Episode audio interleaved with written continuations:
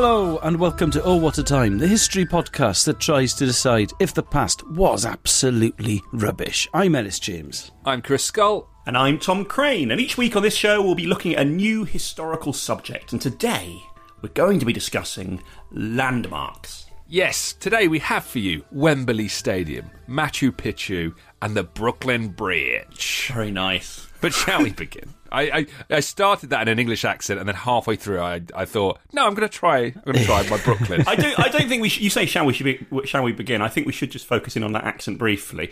Um, how are you? How are you feeling that went? Um, do you want to talk me through? uh, I wish I'd have pulled the handbrake up on it sooner. Right. Okay. Well, I like that we're hammering Chris for this because the Brooklyn Bridge is my topic, and I'm planning on doing the whole thing in in that voice. It's gonna be pretty pretty annoying. Yeah. Uh, here's a here's a fact that I heard recently that I haven't checked, but Yes. it sounds like it could be true. One of the most famous residents of Brooklyn is uh, Mario the plumber, Mario Super Mario. Yes. And you know when you used to fire up the game Mario, he would say, "It's a me, a Mario." Yes. Yeah. So you think he's saying "It's a me, Mario"? It's a me in Italian accent. Yeah. That is what he's saying, isn't it? He's actually saying "Itsumi Mario," and "Itsumi" in Jap- Japanese Yeah. means super. So he's saying Super Mario in ah. Japanese. But everybody Okay. thinks he's saying "It's a me." That's amazing, isn't it? I That got is. that whole my whole life. Genuinely a good fact. Well done. and I've checked it. That is true. That is true. Where did you hear that, Chris? That is a good fact. I'll give you that. I think I heard it just to prove I'm down with the kids. I heard it on TikTok. You- You're not following the most current TikTok trends if the stuff you're watching is the loading screens for computer games in the early 90s. That's that's the, that's the sort of TikTok that you're into. I love that. Oh my god. What other sort of 90s TikTok stuff are you into? How hot a Pop Tart is? What other things Yeah. that you're finding out on your weird early 90s TikTok search? God, I love this John Aldridge TikTok channel. That's absolutely brilliant. What goes on backstage at Noel Edmonds' house party? I'm desperate to know. Loads on the pick and mix section at Woolworths. It's all this is all the sort of stuff that Chris follows on TikTok. Wow, so close to being current, Chris. I loved it. So um, we've got a good episode today. I'm excited. Yes, Interesting subjects, uh, but we've also, as always, I imagine, got a, uh mailbag f- stuff full of goodies. Am I right? Yes, I've got an email in which incredibly provides us with yet another. Uh, probably not a, a, a former point, but I would certainly say it's a good idea for a, for a topic.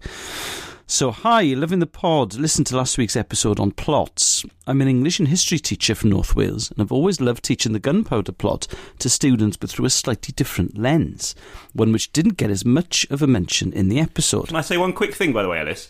What do you, how do you feel about the fact that we are teaching the teachers? Where does that Where does that put us on the hierarchy, the history hierarchy? I always knew this moment would come. Do you know what? This is a, a big one in the eye for Jake Humphrey, who said that his high performance podcast should be on the national curriculum. Here- I mean, basically, what we're hearing from teachers is this already is. Uh, this podcast is already on the national curriculum. We are informing the national curriculum. The national curriculum has turned to us and said, What do we do? We're the governing body. we're, we're, we're informing it. And next se- for next year, I said next season yet because next season then because I clearly do too many sports podcasts. Uh, they'll be coming to us to be like, we actually think the history curriculum is a little bit stale. What do you suggest? and because it'll be the because it'll be the episode we've just done, we'll be like uh, landmarks. Could you do a GCSE in landmarks? We want it to be Anyway. more fun but less academically rigorous. How can you help us? I'm imagining, by the way, El, that um, you know when we were at school, the teacher would wheel in a massive TV on the downtime Yeah. and put that on. Now they wheel in a small digital radio. Oh, they wheel they wheel in Alexa. And they say, Alexa, play a water time, and the kids just sit and listen. The kids go mad with excitement and then sit and listen. enchanted. okay. The story we all know of November 1605 may well be nothing more than fake news. Hmm. The below were owned by Parliament and rented to a known Catholic agitator. The writer of the Monteagle letter was never proven. The supposed tunnels used to put the powder in place have never been discovered. Ooh. The authorities had complete monopoly over all the powder in the country, and Guido's signed confession is famously a bit sus. All facts point to one thing a setup. What? All this led me to an idea for a show. What hugely famous episodes in history are likely to be completely false? Or what are our biggest misconceptions when it comes to our history? As for Britain's greatest format point, take me back to Hastings 1066 to see if poor old Harold did indeed get an arrow to the eye and put that possible fake news to bed while we're at it too. Please never stop making this pod. Joe Gilly. Joe Gilly is a suspicious bloke, isn't he? As in, he, he's not suspicious himself. He he has suspicions. Sorry, that was slightly misleading there. He's not not shifty. Yeah. He's not someone you should watch out for. Cast aspersions like that on our on our lovely listeners. This is the point in the uh, history lesson where he turns off Alexa and goes, Right, right, get on with your work. Go on, get your pens out. That's fascinating. Can I just say about King Harold getting the arrow in the eye? I do believe that because I think it's such a specific thing to have said about a battle. Yeah. Also, very unlucky. yeah, pretty gross. Yeah. God, can I please just have it in the arm? the thigh I could handle, but in the bloody eye.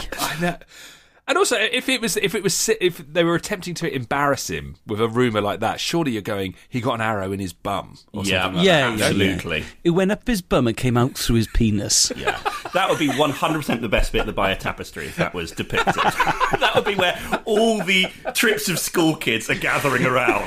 Nobody else is looking at any other bit of the tapestry, where there's 4,000 people gathered around the arrow in the butt section. the, the guy who runs a museum trying to move people along. Come on. Sir, you've been here for an hour. Every t shirt in the gift shop would have that on it. There'd be nothing else available in the gift shop.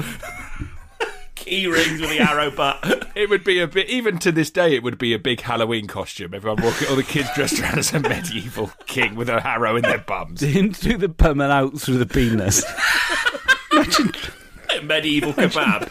trying to weave that. Do you think when the Bayeux tapestry started, you've got he started at the very start of the battle. You've got to do the arrow in the bum coming down the penis, haven't you? You've got to do. Yes, I'll get. I will do it. We'll get Jill to do that. She's absolutely brilliant at the more complicated stuff. And she's got a sick imagination. On this, I like the fact that Joe says he's also he's going he, he's going to go back to see if he gets the arrow in the eye, and I'm imagining a situation where he's just staring at Harold consistently throughout the battle. Harold saying, "Stop! Why are you looking? at Stop Yeah. staring at my concentrate on the battle." Joe's trying to go. No, there's no reason. There's nothing. Don't worry, nothing's going to happen. I'm just. What's your what's what's your game? What's your? game? Why are you staring at my eye? And I'm imagining, as we know, he's a teacher. He's dressed like a stereotypical teacher with the little Yeah. patches on his arms. Yeah. all that stuff. well, that's fascinating. So it, it may be that Guy Fawkes is innocent and all this stuff is is nonsense. It, it- it's, that's really an interesting uh, question, actually. If, if anyone, who, any listeners, happen to know of any historical facts that they've heard are false, do send them in. We will check them. Not that we don't trust you, and we'll read them out if they feel believable. There's the famous uh, pictures of the before and after his torture of his signature, isn't there? What's that? Oh my god, this this is so vivid in my memory. We had a school trip to the Tower of London, and you see he gets he has to sign something, Guido Fawkes, on his way into the Tower of London, and then he gets tortured for hours and hours, the rack, everything, and then you see his signature at the end of it, and it is barely legible. If you've ever seen my signature on uh, one of those things you have to sign when Amazon bring a delivery round, you'd assume I'd been tortured for seven to eight hours. it, it bears no resemblance to any word anyone has ever written. Especially when you have to use those little pads, with the- Awful. the, tiny little pen. DPD's register would be full of people who you'd think have been tortured. Are you to say I just don't really? But I've now got to a point where I just make any movement. I just go, that, that's it. I just don't. There's no effort. Are you posing for the photos? Um, yes, I do. I, I and I, I sort of smile. It was weird. I don't know why I do that. I do. A Oh, I do something a little bit. I do a little cheeky over the shoulder shot. Do you ever say, send me a copy? Is that just me?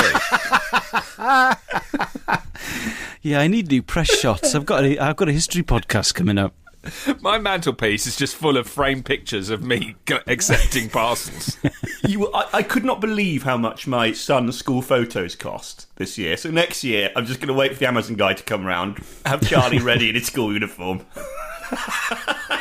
sitting on a little stool pretending to read a book, and I'll get it for free. Well, thank you very much for that, for that Joe. That's a, that's a great email. Um, what else have we got, Al? We've got a fantastic one day time machine. Oh, yes. So here we go. This is from David Shepherd. Kia ora, gents from Auckland, New Zealand. Love the show, etc. I like that. Just just pleasantries, but he's he's he's done them as quickly as possible. Yeah.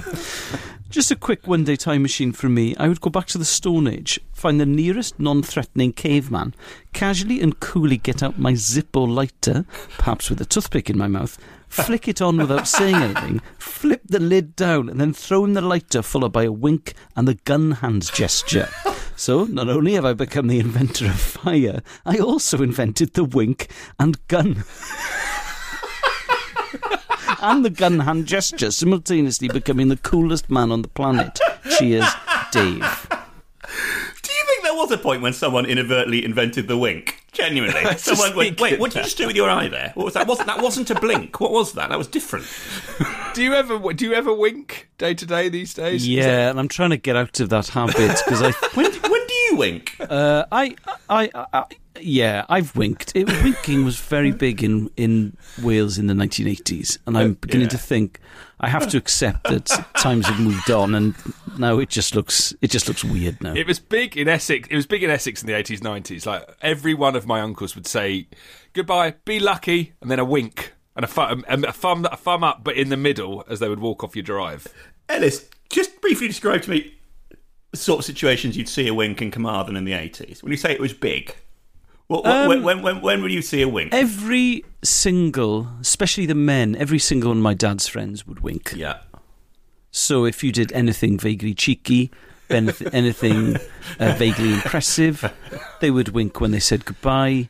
They would wink when they made a joke. People winked. but but you're, you're talking about um, the wink being invented. The high five was invented in not quite in our lifetime. I think it was invented in the in the seventies. Really? No But one yeah, high but- five before the seventies. Yeah. Some people suggested, I was reading about it, that it was the women's volleyball circuit in the 60s. Um, Magic Johnson claims that he invented the high five at Michigan State uh, in the in the late 1970s. But yeah, the high five is still relatively new. That's incredible. I can't believe it's relatively new. So there was a point. There was a point pre high five where people that would never.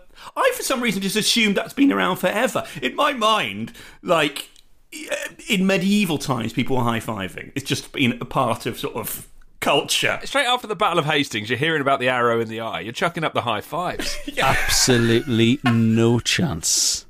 That's unbelievable to me. I can't imagine. Even the Second World War, you think. No. It was a handshake, wasn't it? A slap on the back. I just never knew it was an invention. That's incredible, and what an important invention. I can't believe how naive you both are. I can't believe I'm doing a history podcast with two people who are so naive. to quickly go back to our email, I, I really like that idea of the wink and the, and the gun gesture. My only concern there is that the gun gesture isn't going to actually mean anything to the person in the cave in the cave you're doing it to because the gun has not been invented yet. Yeah, yeah, good point. So you're just basically pointing two fingers at someone. Maybe that is still cool in its own right. I don't know. Do you know that thing of when you're a kid and you put your arms outstretched and you run around and pretend you're a plane? Yeah. That's like doing that gesture and claiming to have invented the plane. The precursor. Yeah, exactly. Wow, um, great emails as as always. Um, Chris, we have something else that we want to uh, mention, don't we? This is big news, guys. Next Monday, on next Monday's episode, if you're a fan of this podcast, if you love it, if you want even more of it in your life, we've got a big announcement for you. All will be revealed next week, so listen then for a big announcement. Oh, I'm going to say, I'm going to say, they're announcing the new history curriculum, and the three of us wrote it. We did it in a weekend. It's a bit rushed. It's going to be controversial. The right wing press, in particular, think it's a retrograde step, but we've done it. We've done it. We've done it. We've tell we, we've also told them that people can get a, a, a tick, a correct mark, if they're in the ballpark answer wise, which I think is quite a fun way of approaching education and should have been done in the past. It doesn't have to be exactly right. You have to be within the vicinity of the correct Yeah. answer, and we'll give Yeah. you the give you the mark. History is now a vibe based GCSE. Some say we're dumbing down. We say we're making it more accessible. Yes, a big announcement next week. Make sure you're listening. And if you want to contribute to our correspondence section, here's how you can get in touch with the show. All right, you horrible lot. Here's how you can stay in touch with the show. You can email us at hello at ohwhatatime.com and you can follow us on Instagram and Twitter at Oh What a Time Pod. Now clear off.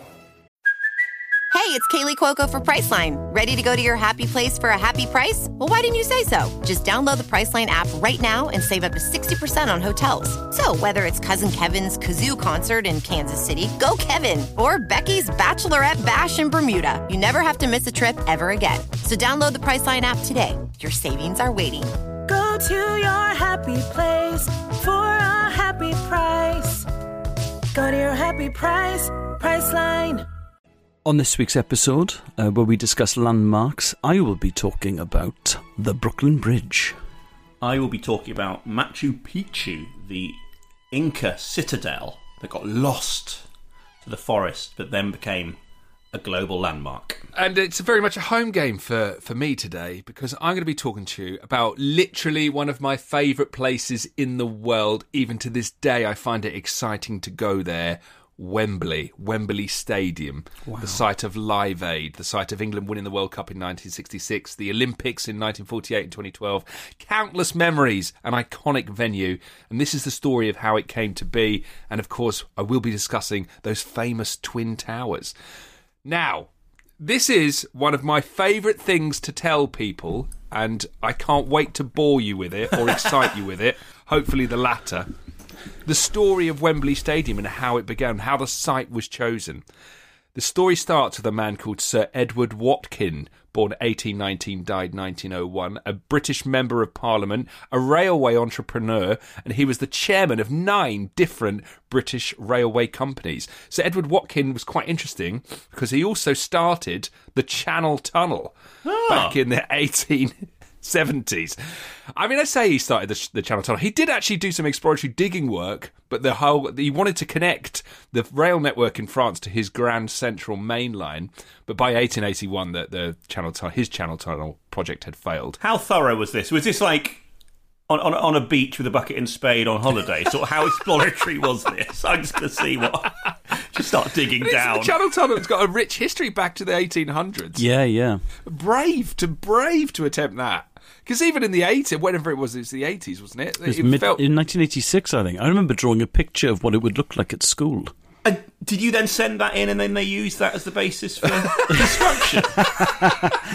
No, I, I, th- I think when they started construction of the Channel Tunnel, construction started in 1988, and I think, um, I think it must have been on Blue Peter or something. And I thought, yeah, well, I need. I, I, I thought I remember thinking, I need some new ideas for some picture stuff. I'll probably be asked to draw a picture tomorrow. Uh, I'll just I'll just draw the Channel Tunnel, and it was it was two workmen with like pickaxes working towards each other. Yes, I remember. I remember watching the news. Remember the British and the French engineers when they met in the middle and they shook hands under the Channel Tunnel. Yes, I remember that as well. Yeah, Um, can I just check something? Unless I'm being stupid. So this is 1870s exploratory work into the into the Channel Tunnel. This was this was a time of steam, wasn't it? This is this is steam Yes. trains then, obviously. The idea of going into You can actually see. I've seen the pictures. Of the there is some like there is some rough illustrations of how it would work, and it is steam engines going under the Channel Tunnel with vents popping up in the chat in the, the English Channel at various points to facilitate. plans had begun for a cross-channel fixed link, and as early as the as 1802, it was talked about. I think Napoleon talked about it. no way. Mad, isn't it? Yeah, Yeah, I am not mad. Going under the sea in a steam train. Are you mad? I would say that to the designer. I'd say, I don't want to cause offence, but you have lost your mind. You think I'm doing that? Can I just say as well, as someone who obviously has flown to Europe, that Europe, the Channel Tunnel is so much better. It's a Yeah. much better way of getting to like It France and. Belgium. I love it. I did so many of the Euro 2016 tourn uh, tournament games on the Channel Tunnel on the Eurostar. I'm Do you- oh, do you know was- honestly, uncynically, just a massive fan, and I love it. I find it really, really exciting. And I'm not, I'm not taking the piss. That's a completely genuine opinion. The first time I got on the, the the Channel Tunnel, I was so excited, and then you realise, oh, it's just a tunnel. It's just gone black. Of course, it's just Yeah. gone dark for the next forty minutes. That's that's it. I don't know what I was expecting. But I still find that really exciting. I still, I'm sat there going, I'm under the sea, I'm going so fast, Yeah. and I'm being served pastries. Yeah, It's like, this is living. I'm running, I'm running up and down the carriage, shaking people by the hand, saying, "We're under the fucking sea." There's fish up there. Fish. Sharks. Some guy who's trying to sort of make money for a charity by, you know, he's struggling at this point, covered in goose Yeah, fat. Walliams is up there now. G- Goose fatted up. Um, we better return to Sir Edward Watkin. So, uh, Boo. so uh, he had loads of he had loads of executive appointments in, in, among the railway networks of the UK, including chairman of the Metropolitan Railway. And what he wanted to do, he, he connected the Metropolitan line to the present day London Underground uh, system. And what he wanted to do was get people up into Buckinghamshire, where this new line was kind of blazing a trail. And so he thought we need to create a big tourist experience in, in Buckinghamshire. So he looked around and he found in Middlesex a little hamlet called Wembley. He bought a big tract of land and he said, We're going to create like an amusement park here that's going to have boating lakes, a waterfall, ornamental gardens. Uh, we'll have football pitches, cricket pitches, but it needs a main event. It needs and something a landmark that everyone will be drawn to. And so he did he wanted to create a soaring metal tower that would be explicitly bigger and grander than the Eiffel Tower in Paris. Oh, and he actually asked Gustave Eiffel, the designer of the Eiffel Tower, to design the tower, but Gustave Eiffel refused, saying the French people would not think me so good a Frenchman as I hope I am. so it's a matter of national pride that he didn't help Britain create something more spectacular than the Eiffel Tower. So, in order to get people to this uh, uh, amusement park, they built Wembley Park Station, the brand new station on the Metropolitan Railway. It was built to handle the massive crowds that were planned to flock to the park. That station opened in 1893 94, and Wembley Park, the amusement uh, park, opened in May 1894 and it attracted 12,000 visitors during 1895 and was an immensely popular attraction in London. However, so the Watkins Tower, he wanted to build this tower and he asked to, to, to, to get some public funds in order to uh, able to better facilitate its creation, but they, he was turned down. No public money was to be spent on the tower, so he went back to the design and he said, "Let's scrap these eight legs." Let's have four legs instead. So when the park opened, they were beginning the construction of the tower, but that design decision to swap from eight legs to four legs would prove to be absolutely fatal as they built the first part. they- So, you know, when you look at the Eiffel Tower, that first kind of platform, that first level, they basically got as far as that with the Watkins Tower Yeah. and immediately started running into trouble. It was going lopsided, it was- su- suffering subsidence, it was wonky in every way a structure could be wonky. And it was that decision to swap from eight legs down to four legs, it put more pressure on the four legs, and the ground wasn't suitable. So early on, as it got to the first stage, they were like, this is absolutely messed up. Wow. The construction company uh, ran into immediate problems, kind of financing the project. That it was running over, and so they went into voluntary liquidation in 1899. The work stopped. Wow. Watkins died in 1901, and the whole site was declared unsafe. Can I give a quick shout out at this point, Chris, to the people who were building the Leaning Tower of Pisa who got to that point Yeah. and thought, no, let's keep going. It's fine. I, they thought, I reckon we can turn this into a tourist attraction, actually. Give it 100 years, you'll be people stood in the middle distance pretending they're holding up, holding it up while people take photos of them. That's where the.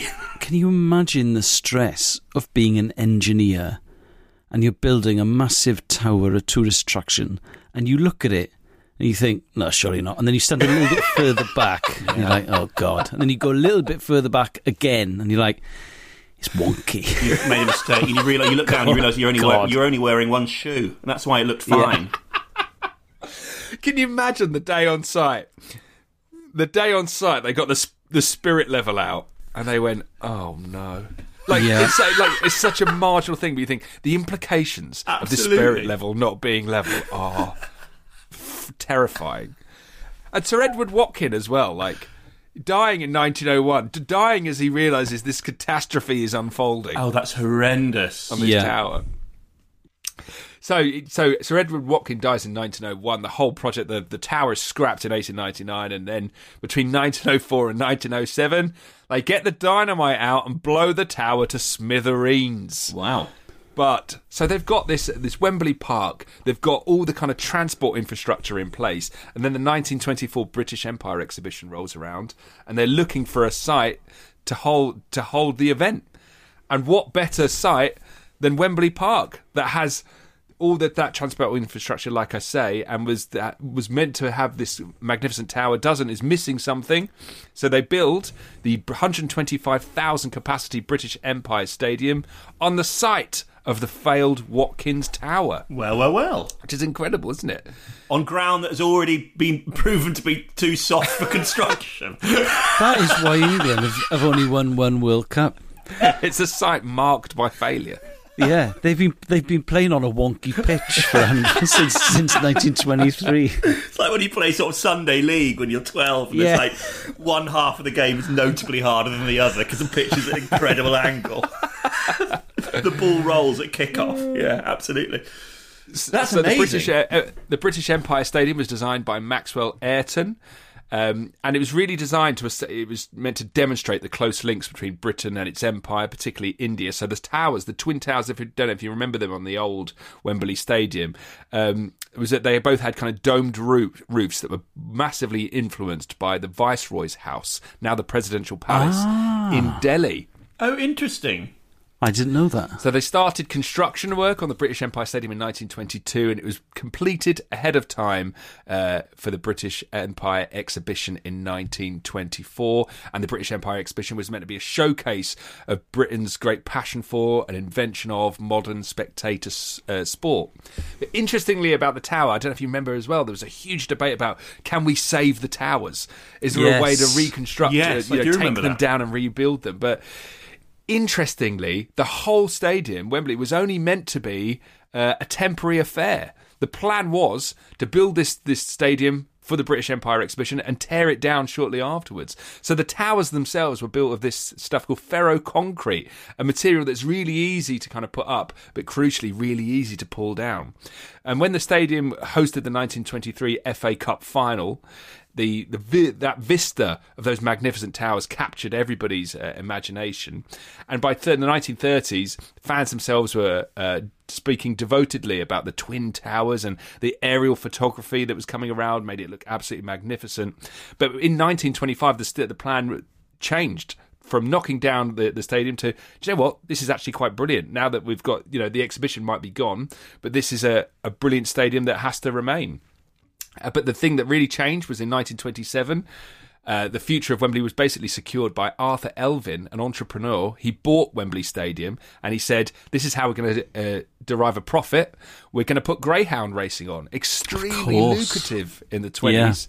And it was Elvin who changed its name from the British Empire Stadium to Wembley Stadium. And even it, like in the 90s, it- and I've heard that in the 60s, Wembley couldn't actually host one of the World Cup games because they were sticking to greyhound racing. It was more profitable. Yeah, Sorry, when when was that, Chris? 66 World Cup, one of the games had to be moved because Wembley refused to move the greyhound racing. That's incredible. Yeah. Wembley would, of course, go on to host a whole range of sport uh, American football, rugby league, baseball, boxing. Uh, it was a backdrop, like I said at the start, for the 1948 Olympic Games, the 1966 World Cup final. And it's the Twin Towers survived in the end far more than was planned. They survived 80 years, and in 2003, they were demolished to make way for the new Wembley Stadium. And when they demolished Wembley Stadium, what did they find underneath those famous Twin Towers? The foundations of the Watkins Tower. really. Yeah. That is fascinating. What what was Good yarn, that. what sort of that- it's made of this material that's meant to be yanked down again. Yeah, they, they, they made loads of schools out of it.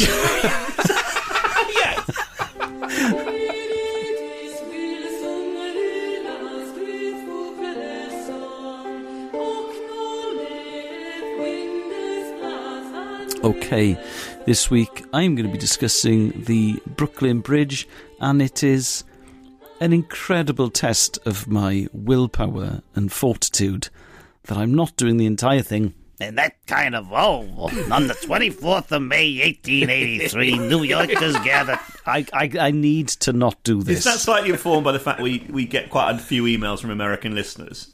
Is there part of you is, is now if you if if you weren't aware of the fact we had an American listening base, you maybe wouldn't be be doing. I want them to. I want them to listen to this section and go, "Oh my god, I'm absolutely amazed that he, he wasn't born and bred in Williamsburg."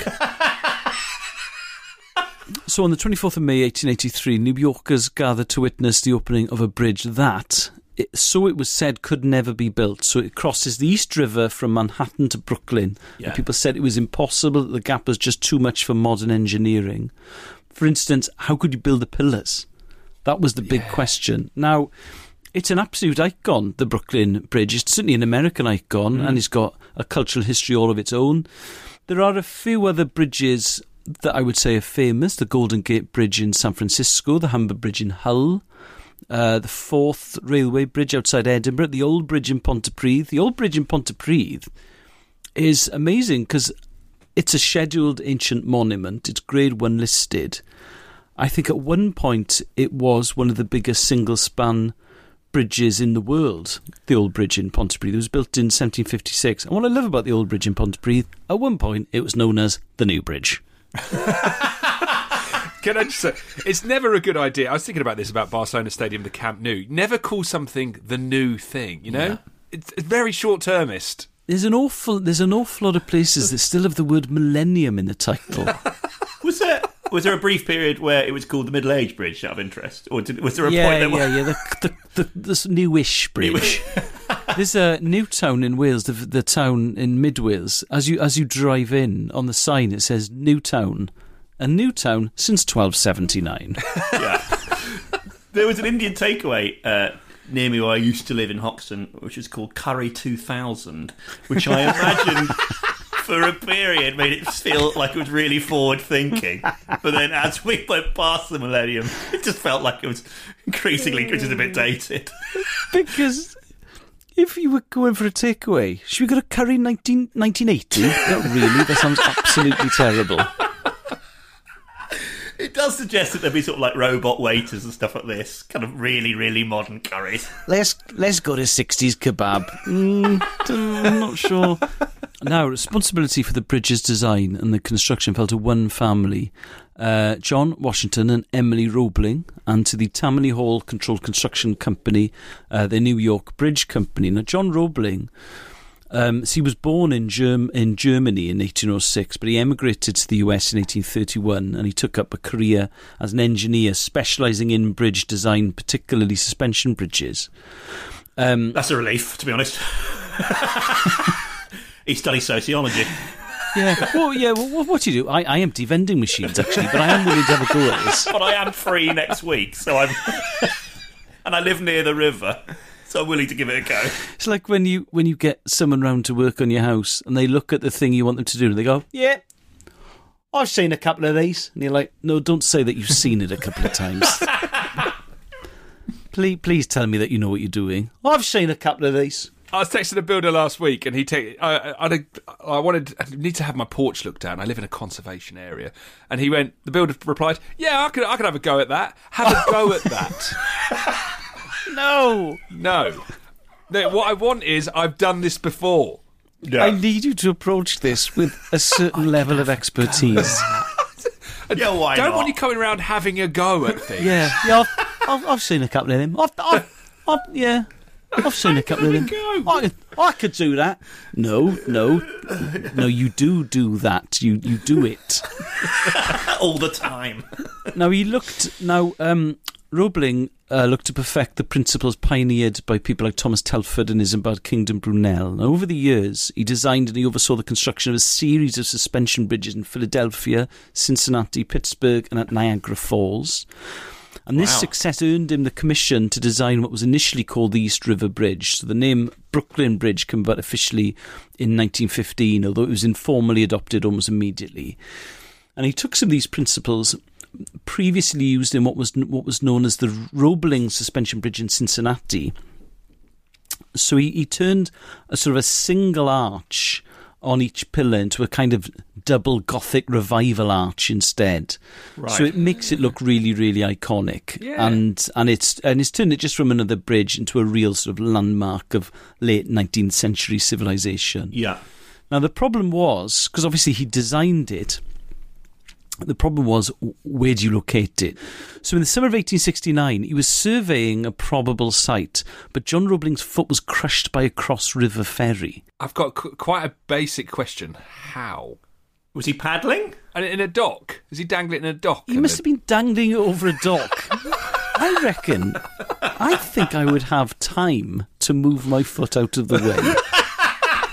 And I, I don't have a go at him. He's clearly a, he's clearly a kev- clever bloke, but I find it so difficult to believe that this happened. I feel the same, Ellis, about anyone who's ever been flattened by a steam train. I mean, surely you can hear it, you can see the smoke, Yeah. and you have a minimum of of seven minutes to get out the way. Does that not tell you? Get out the way. So it was the June 28th, 1869. Yeah. At Fulton Ferry, he was standing at the edge of a dock. He was working on fixing the location where the bridge would be built, and his foot was crushed by an arriving ferry. Oh. Now, I mean, the ferries are slowing down to come into dock. Also, yeah, it. Yes. Now his his uh, his injured toes were amputated. Oh. He refused further medical treatment and he wanted to cure his foot by water therapy, the continuous pouring of water over the wound. I'd find I, I wouldn't. I'd assume he'd, he'd find that quite triggering, considering what's just happened to him. don't, don't bring water into the healing process. You've just had a, a boat crush your foot.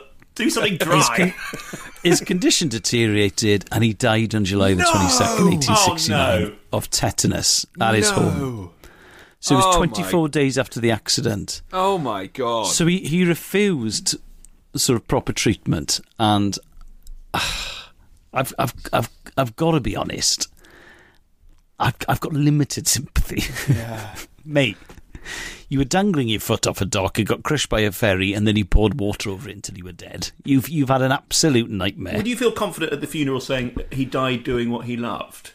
Because in a way, he, he's into boats, isn't he, and rivers. So there's an argument you could probably say that, and people go, "Yeah, in a way, that is right. That is true. He did love Yeah. boats." He he insisted on non-medical intervention. That's so ins- what can you say? I mean, that's your own fault, isn't it? So now it's his son, John's son, Washington, is tasked with finishing his father's work, and construction began on the Brooklyn side on the 2nd of January 1870. So they're all hungover. yeah. what, um, oh, sorry, what was the first of January? Did he say?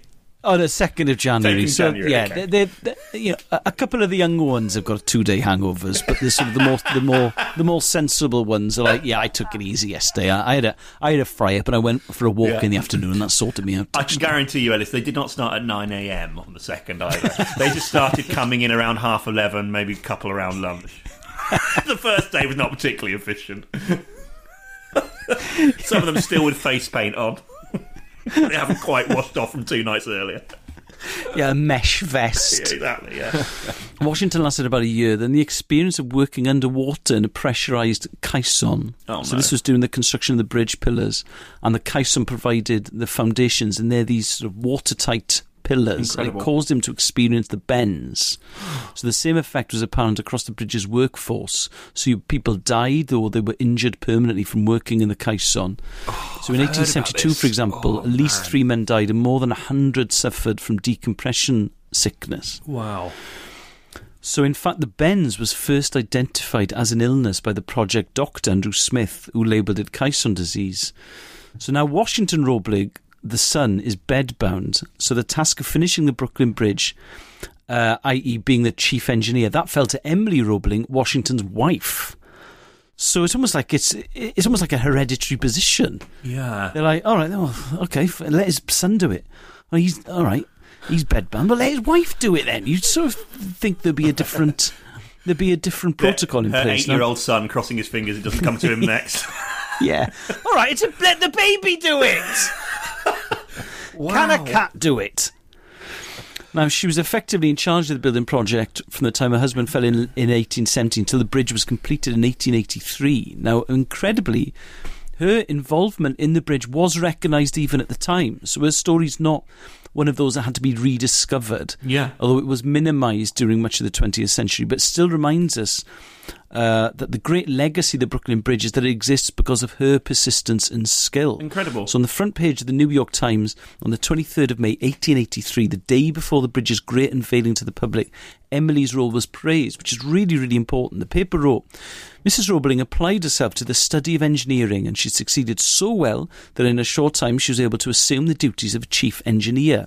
When bids for the steel and ironwork for the structure were advertised, it was found that entirely new shapes would be required.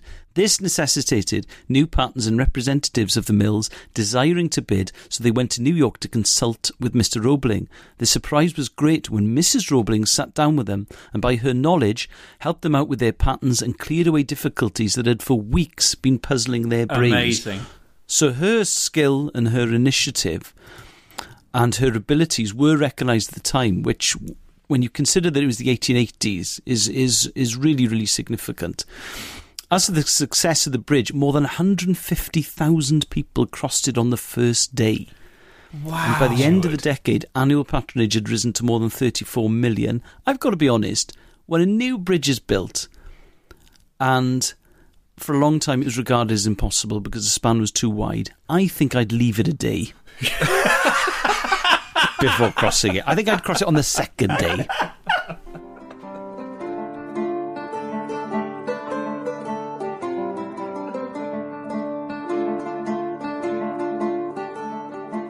So, I'm going to take you back, back in time, and I'm going to talk to you about Machu Picchu, which is the incredible Inca citadel, which is perched high in the Andes Mountains in Peru.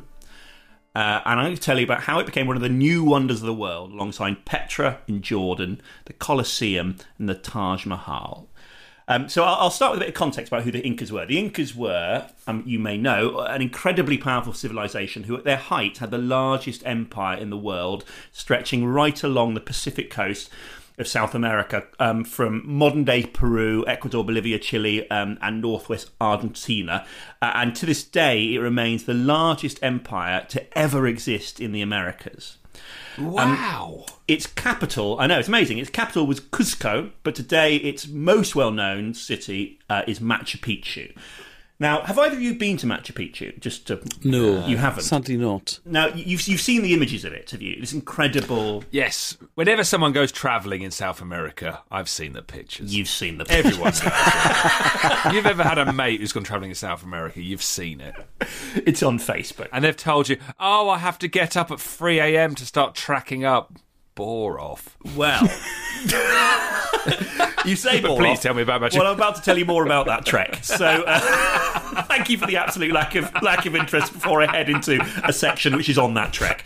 So, your friend, who you've told to bore off, uh, will have taken an eight thousand feet walk. Basically, you have to get up to eight thousand feet to get up to Machu Picchu. Um, which I, incidentally, I, I wouldn't mind. I, I, I don't have a problem walking somewhere if I'm going to a thing. I don't know if you're the same as this, but I don't like walking for the sake of walking. That's where I So am. you don't like ambling? I don't like ambling, but if I know I'm going to a particular place, then I'm okay with doing a walk, even if it's long. So, so for instance, Izzy went away with two of her best friends from school at the weekend, Yeah. and on the Saturday they went for a walk. Not for me. Not for me. It's Yeah, the yeah, aimlessness. To stick something. Say we're going to have a pint in a pub at the end of it, or we're going to. Yeah. There's a, particular brook or something I want to look at. Just end, just anything, so I have feel I feel that there's some kind of I focus could- as to where I we're could going. get you out the house with the promise of a brook. You'd be more likely to tempt me out if you just said we're just going to walk around for forty minutes. It's just it's not for me. I don't know. I'd rather just sort of sit down for forty minutes. But anyway, um, when you get to the top of this place, uh, uh, when you've got to 8,000 feet, you'll find an array of ruins. Just to describe to listeners who aren't familiar with it, there's stone built houses, secular religious buildings, gardens, and canals, all set in these incredible tiers. Eight thousand feet. It's amazing, isn't it? And terraces along a plateau. Bloody so hell. It's really, really high up, and it's this incredible set of ruins up there. Now, When these ruins were first discovered at the start of the 20th century, it was claimed that Machu Picchu was thousands of years old. However, using carbon dating, archaeologists have concluded that the site was actually built in the middle of the 15th century, so it's actually only about 600 years old. Rubbish. Oh, is it? Yeah, it is. This is the amazing thing, which really doesn't seem I that always long thought ago. it was way older. Exactly. Yeah. It doesn't seem that long ago, especially considering the stuff that the Incas used to get up to. So I'm going to give you a little refresher of some of these things. I want to get your thoughts on these. Now, considering this is only 600 years ago, they used to do human sacrifice consistently to appease the gods at reg- at regular intervals throughout the year. Uh, often young people, and this is the fact that I find bleakest, the parents would often put the put their children forward forward for it Oh, Yeah. come on. the bodies would be laid in um, the freezing ice in the mountains. Basically, that's what's happened. That's how they preserve them. Uh, and then, once again, just to remind you, this is only 600 years ago. They would be dug up um, regularly to be consulted on on important issues in the community and to be present. At ceremonies like marriage, they, they they dig up, for example, your gran, and Wow. they pop, pop her on the front row uh, of, of your marriage. Wow. I, I, I was thinking about that. I would be annoyed as a guest if I'm looking at the seating plan and I realise I've been stuck by frozen gran. Are you kidding me? You know, when it gets late on a wedding, everyone's a bit drunk. And, and, and you know, you're not going to put grandma back that night, are you? No, but you, you'd want to do it ASAP before she thaws out. Straight after the ceremony, before the reception really gets them, the, the canapes and champagne. So, it is believed that Machu Picchu was finally abandoned towards the end of the 16th century in the wake of the invasion of the Incan territory by the Spanish conquistadors. Now, the Spanish destroyed loads of Inca buildings uh, during their conquest. They built Catholic churches on the sites where they destroyed these buildings. However, the reason that Machu Picchu remains so well preserved, and I think this is fascinating, is the fact that the Spanish never found it. That was partly due to the location, right, in the jungle, but also or up a mountain in the jungle. Also, because there's evidence that the Incas themselves, as they abandoned it, they burnt all the paths up to it, destroyed all the ways uh, that people would spot how to reach this incredible place, and then it basically got swallowed up once again by the jungle, and then was forgotten. And it, it lay there for some uh, 500, 600 years without anyone knowing it was there. Okay, so it was just hidden in the jungle. This huge city just hidden in the jungle.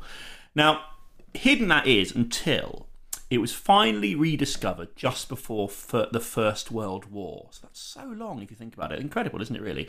And the person who claimed credit for discovering it was an American academic and explorer. His name was Hiram Bingham who arrived on the 24th of July 1911 during an expedition funded by Yale University and the National Geographic. Now, the way he describes the mission is proper Indiana Jones stuff. I'd like you to tell me at which point of this you're you're turning back, okay?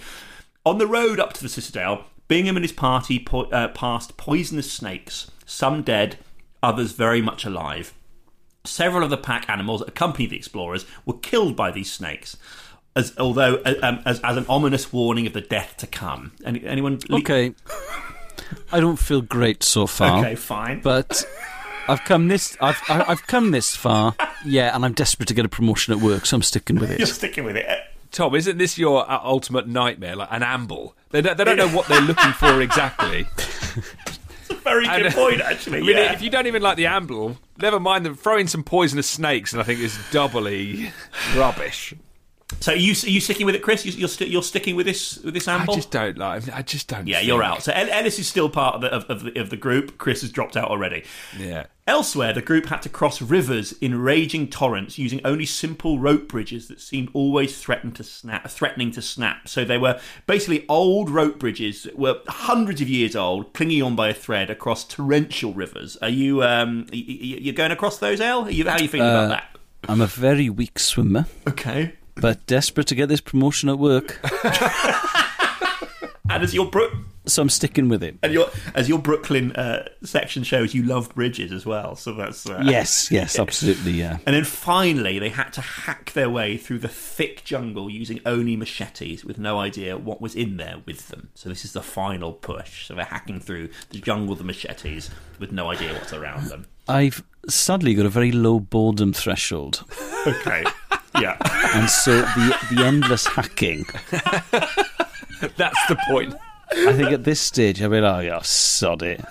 so you're turning around, back across the threadbare bridge, past all the dead donkeys which have been bitten by snakes. It's a it's an extra six grand a year, but to be honest, the, the extra responsibility would piss me off. So I think I, th- I think I'll bow out at this stage. Do, do they know where they're going? Are they heading for a place, or are they just they're just having an amble? No, well, they Good no, they they sort of coincidentally found it. So, uh, and eventually they found Machu Picchu. And on his return to the United States, Bingham wrote up what he'd found uh, with his articles and photographs appearing in Harper's Magazine in 1912, National Geographic soon after. Can you imagine the thrill of finding it? Yes, It would be extraordinary. absolutely. I think it's probably one of the great discoveries on Earth, isn't it? I would Yeah. No, it, it, it, it absolutely is. It, it completely is. It, it's uh, unparalleled, really. This That Tutankhamun's tomb, the foundations of the Watkins Tower. It's my the great oh, and, and in my case was is combining Oreo, salt vinegar crisps, and milk in one mouthful. That for me is the greatest discovery I've ever. that is up there. If anyone hasn't done that, that is that is joy itself. Okay. So he wrote these articles when he got back to America, National Geographic, Harper's Magazine, and very quickly his discovery turned into a global sensation. And before long, he and modern mass media had made Machu Picchu into a landmark. However, and it is a big however, guys. Are you ready for this? yeah. He hadn't discovered it first, and he knew it. Ba, ba, ba. So who got there first? We will find out here. On his 1911 trip, this is so dark, Bingham had found some charcoal graffiti on one of the stones. It was a name and a date. A. Lizarraga, 1902. The name of the person who had beaten him to the city, Augustin uh, Lizarraga Ruiz, a Peruvian farmer who'd arrived some nine years earlier in 1902. In fact, Hiram Bingham's very own diary on the 25th of July 1911, the day after he discovered Machu Picchu, he wrote, Augustin uh, Lizarraga is the discoverer of Machu Picchu and lives at San Miguel Bridge just before passing. So he wrote down his own diary he knew this guy had found it. He found out who he was. He knew where he lived. And worse than that, however, Bingham ordered the removal of his name and date from the stone, citing preservation reasons. And then realizing that being seen as the person who discovered Machu Picchu would make him famous and rich, over the coming years he worked to completely remove the idea that this Peruvian Oh, farmer oh, dear, oh, dear. had found Machu Picchu. And to this day, the American, not the Peruvian, gets the credit for finding Machu Picchu and sparking the tourist trade that continues to the present day. He, he was just an explorer and a farmer. He was just. Can you imagine how he'd have felt? Yeah, I know, absolutely. He'd be walking back down to the bottom from the summit. He'd be like, "You will never guess what's up there." you, I, I, pri- it is absolutely mental what's up there. You'd also, s- you'd sound nuts, wouldn't you? yeah. What? What? Why do I look so excited? Hidden bloody city up there, mate. I don't know. Five hundred years.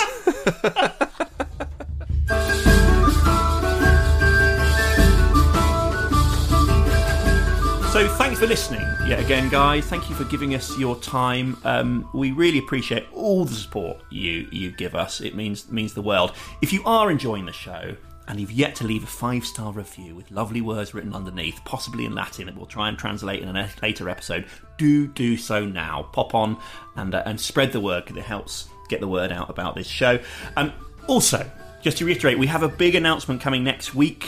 So tune in for that. And if you have any one day time machine suggestions you want to send our way, any drawings of what the one day time machine should look like, what the buttons do in the one day time machine, send them in, or any other correspondence, send them in our way. I mean, you can just email us at hello at ohwhatatime.com. And don't forget, you can follow us on Instagram and Twitter at ohwhatatime pod. We will see you next week.